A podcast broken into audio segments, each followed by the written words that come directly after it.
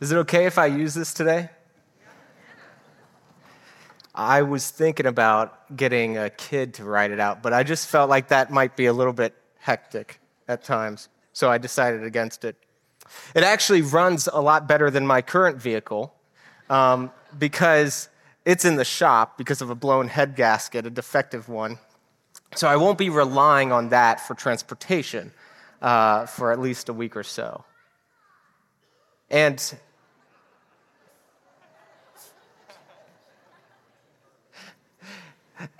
Speaking of things that we rely on, I think uh, the start of the new year has us reflect and think not only about what has gone on in the past year, but also what we hope and dream for and desire for this current year. The problem is, is that we serve a God who I believe is the God of bad ideas. I think he really, if you look at scripture, several times you can just see this is a bad idea.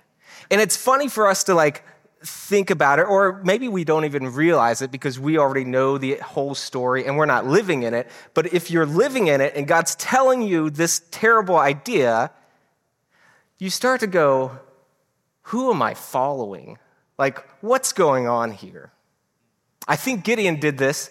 Um, we see it in the passage that was read, but I want to go a little bit earlier because it starts with, if you're not familiar with uh, the passage of Gideon, it starts with Israel did evil in the eyes of the Lord. And so he gave them to the hands, into the hands of the Midianites for seven years. Israel cries out and so God responds by sending an angel to Gideon. Basically, the angel says, I'm going to save all of Israel, and I want you to do it. Gideon, now you don't see this in scripture. Nobody ever says, God, this is a bad idea. But he does say, Pardon me, my Lord. How am I supposed to save Israel?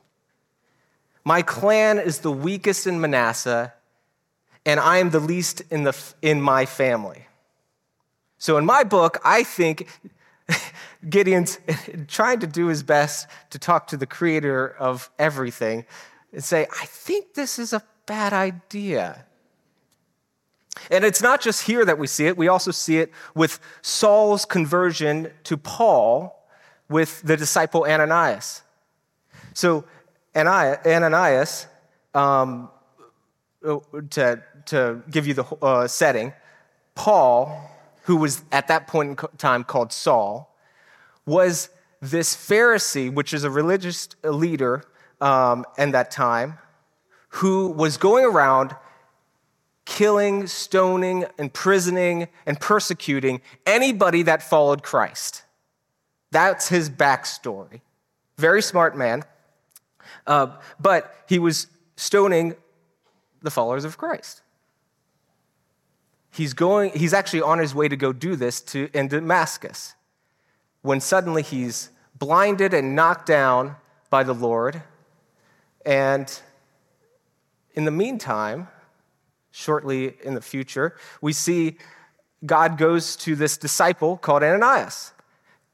And I love it because uh, the Lord called to him in a vision, Ananias. Ananias says, Yes, Lord. And then the Lord told him, Go to the house of Judas on Straight Street. I actually really appreciate that the Lord gave him the exact address. And ask for a man from Tarsus named Saul, for he is praying. In a vision, he has seen a man named Ananias and come and place his hands on him to restore his sight. I think this is one of those circumstances where if I was Ananias, I feel like God left out some critical information here. Thankfully for Ananias, he actually knows who this Saul person is. He, he, and he, so he says, Lord, I have heard many reports about this man and all the harm he has done to your holy people in Jerusalem. I'm one of those people. He doesn't say that part. But, and he has come with the authority of the chief priest to arrest all who call on your name. I really appreciate the NIV here because the Lord responds with an exclamation point Go, this is the man who I've chosen to be an instrument to proclaim my name to the Gentiles and their kings and the people and to the people of Israel. Again, it just seems like people are, it's like, ah, are you sure you want this guy? I feel like we have better candidates. You see this with Moses, who God chooses to lead Israel out of slavery, and he can't speak very well. You see this with Peter, who Jesus says, I'm going to build my church on you, and he doesn't have a background in theology or religious studies at all. God, I, I think if God's job was to hire people, he would only pick the people that are the worst candidates for those jobs. He's just not going to be very good at it, at least according to the track record that we see. Um, actually, you know, it's kind of like when you, if you hired someone who had no coaching experience to be the head coach of the Indianapolis Colts. Now, my friends gave me that example. I actually have no clue about any of that. But I'm glad that some of you understood it. When God does these weird things, the simple explanation that we often hear comes from our New Testament passage in 1 Corinthians. For the foolishness of God is wiser than human wisdom. And we see in the passage, it also says, the wisdom of God looks like foolishness, foolishness to the world. But if I'm being honest, this has caused me actually more frustration than anything else at the time with this being the explanation. Because it's important to recognize that God has bad ideas for us because it's there where we find conflict with God. It's funny to think of God being having all these bad ideas until we're the one that he is talking to. We don't use the word like bad ideas. Instead, we think, why isn't God doing anything? What are you doing? Why are you allowing this? When are you going to blank? We feel confused with God, hurt, frustrated, angry, even forsaken and attacked at times. We have our wants and our hopes and our dreams and desires that are really, really close to our hearts, and, but we feel dissonant because our life seems to be going on a track where it doesn't seem to be very important to God, who says that He loves us so much. And yet, these things don't, to be, uh, don't seem to be very important to Him that are so close to our hearts. And so it begs the question why does it feel like God's goals of where He wants us and ours seem to not align all the time?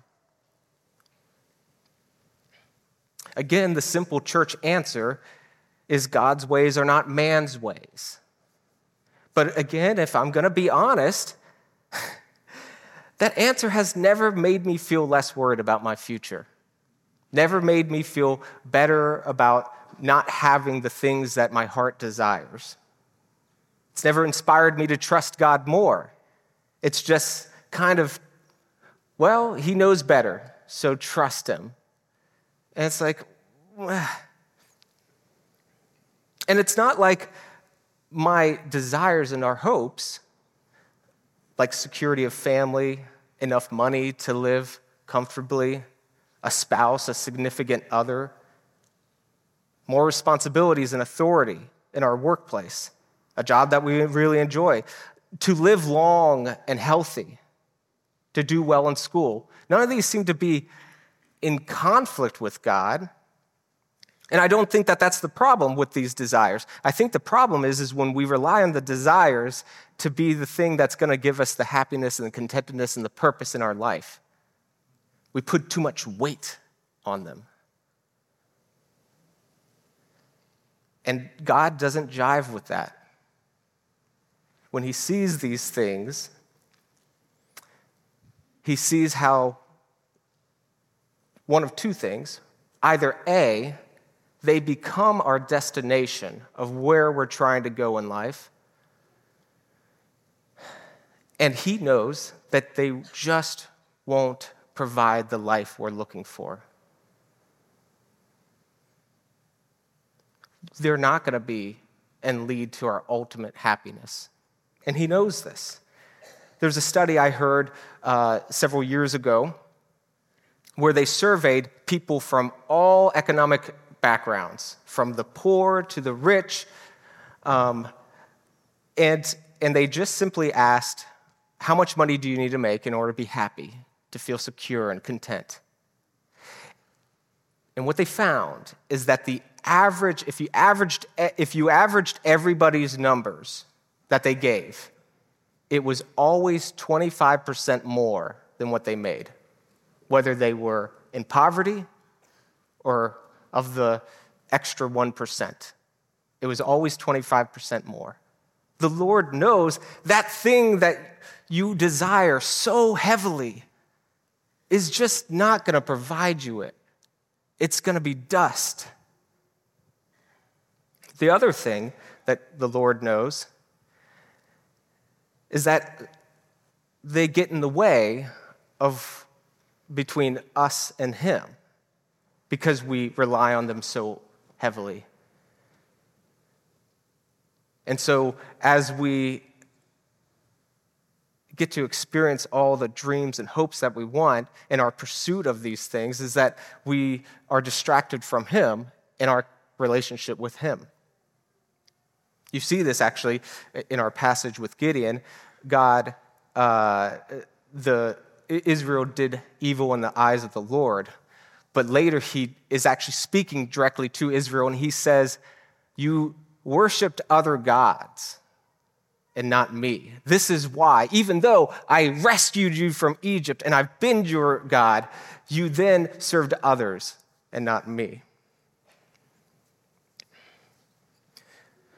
So God doesn't just have different goals for us in mind, but He is also really intentional about how He gets us to those places in our life. He's really intentional about the vehicle in which He chooses for us to be formed and get there. When I was in college, one of the things that I did is I, in order to put myself through, is I, I was a door-to-door salesperson. We went to San Francisco for that summer for 14 weeks. And uh, can I teach you guys all a sales technique? Is that okay? So, we sold educational books and software from high school and younger. So, naturally, our demographic that we were targeting was parents. And it was very common when you're going door to door, you knock, and there's only going to be one parent there during the day. Very common.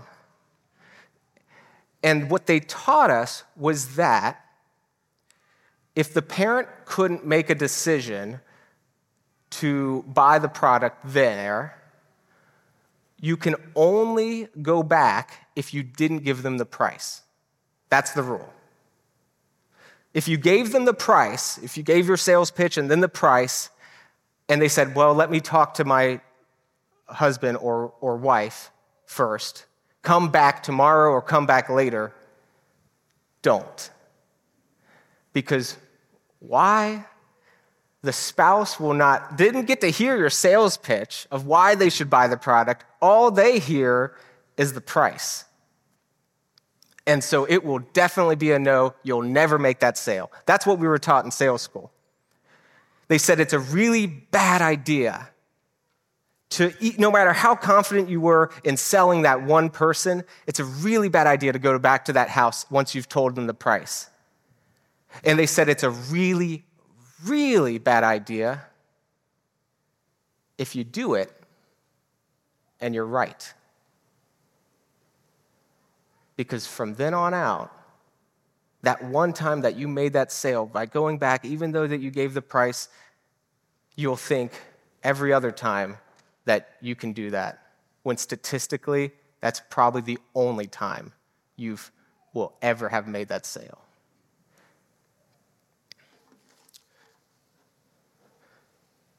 So when you get what you want in the way that really won't give you what you want, you're going to be wired to make that connection. If I do this, if I work really hard, I'll get this job. If I'm really smart, I'll make more money. If I study really hard, I'll make better grades. I, I hope that actually is true. Uh, I actually hope that many of them are, are true. But what happens is that we're formed then about what we rely on and where we get our life and the joys from it. And so we start thinking ourselves and relying on ourselves and what we can do rather than what God has actually provided. Because in reality, you know, we could say we ran every day, but let me tell you, there's people that ha- eat all the right food, runs, uh, runs every day, and yet, unfortunately, they still pass at a young age. Because, well, these, it, these things that we use to achieve goals are forming us in a way that uh, really doesn't provide it in the end. It helps, it really will help. In our passage, we see that God actually knows this too. It says, The Lord said to Gideon, You have too many men. I cannot deliver Midian into your hands, or Israel will boast against me my own strength has saved me. God knows how the Israelites are saved, is also how they're going to be formed. And He knows it for all of us too. That's why you can see that He takes Gideon's armies from uh, 32,000 and He just says, anybody that's nervous or worried and scared, you can go home. Well, 22,000 goes home. I probably would have been one of those 22,000. I'm assuming most of us here would uh, as well. But then the Lord says, Your army's still too large. You have 10,000. Okay, go down to this water, this river, I'm assuming. And when I looked this up, actually, it's really funny if you imagine it. Um, but I'm not going to have you imagine it, I'll do it for you. Um, but it's really funny. He says, have them drink the water, and those that grab the water in their hands and lap it like dogs, put them on one side. But those who, who go down all the way and stick their face in it to drink it, put them in the other party. I would definitely be the one that's grabbing it and drinking it like this. You know why? Because I'm going to be looking for those microorganisms to see what I'm putting into my body. So I'm definitely one of those three. I, am I the only one here that's like, really? The majority just stuck their face in the water? I'm, there's microorganisms in there.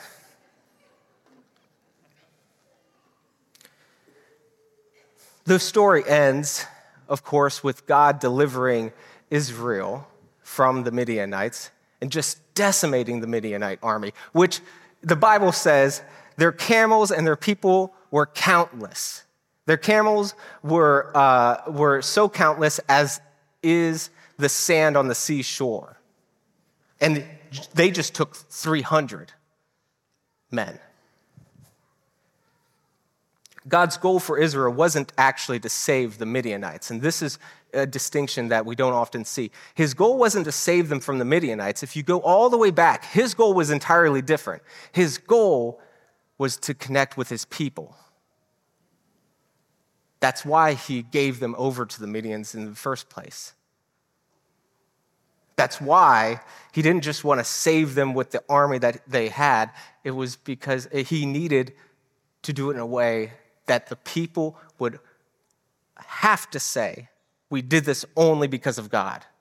We relied on Him and only Him. It would have been hard to be one of those 300. It would have been hard to be one of those 10,000. So, what do we do with this when, when our goals sometimes can't align with what God's goals are, even though they're not bad. And, and the way we get to our goals in life for this next year, what is the vehicle that God's wanting us to do? Well, from the scripture, we see several different kind of responses. I'll give you three. One is that we recognize that we can't boast about where we are in life right now. What you have is not off of your own work. There's books that are actually written on this all the time about outliers and really how it's really this thing that made a person successful and not, well, I just worked really hard. You may have cooperated with God, but you did not accomplish this primarily, let alone your own. It wasn't because you were so beautiful or handsome that you, that you got married, and it wasn't so because you were so smart that you got great grades, because who gets to determine how smart they are? I don't know. Uh, you can work to gain knowledge, but I don't know about just being natural. Some of us are. You see this in 1 Corinthians. It says it even better than our passage. Brothers and sisters, think of what you were when you were called. Not many of you were wise by human standards, not many were influential, not many were of noble birth. But God chose the foolish things of this world to shame the wise. God chose the weak things of the world to shame the strong. God cho- chose the lowly things of this world and, de- and despised things, and the things that are not, to nullify the things that are, so that no one may boast before him. And then in verse 31, it says, Therefore, as it is written, let us let the one who boasts boast in the Lord. Scripture seems to call us to a, a realization that, man, the Lord is generous with what he's given us. Another response is similar to what Ananias did. You also see this with Simeon and Anna, who see a baby in the temple being dedicated, and they do not overlook the means in which God is about to bring his salvation, and they proclaim it. Ananias does it when he meets Saul, and he says, Brother Saul, the Lord Jesus, who appeared to you on the road as you were coming here, has sent me so that you may see again and be filled with the Holy Spirit. Ananias, it was revealed to him that this man, who seems to be a terrible candidate to preach to the Gentiles and to, uh, to lead Christians, this man is the one that God's going to use. And so there's things in our life that right now we're just, we don't really see God working. Or if he is, it's, it's nice, but it's just not getting us where we're wanting to go.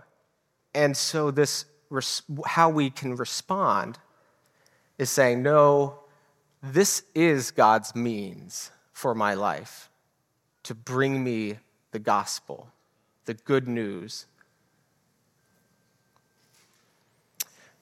Last one. This one's actually, I think, the hardest because it's the most nuanced and blurry. It is to realign our hopes and dreams and desires with God's.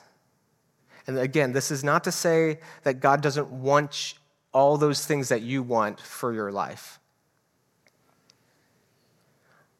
But I just think they're just not as important to Him as they probably are to you. Another way I can say it is this if God was a coach, I really believe that he probably wouldn't win that many games. Because there's just more important things in what it means to be a coach than winning the game. If God was a teacher, I don't think all of his uh, students' scores would be off the charts. Because I think there's just more important things to God than scores when it comes to being a teacher. When it comes to being a if if God was a student, I think that he may not be uh, getting straight A's because I think what it means, what God values when it comes to being a student, is greater than even great grades.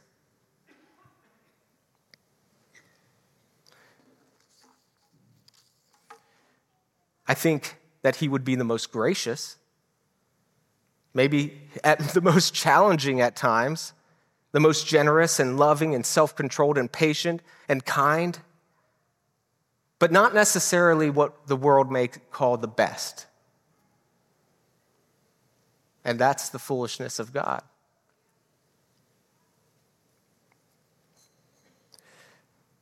But if we, brothers and sisters, do this, this way, rather than anxiously spinning our wheels, trying to achieve those dreams and hopes that we're trying, and it just doesn't feel like God is behind us or anything, if we start to realign our priorities with God and, and see what He values,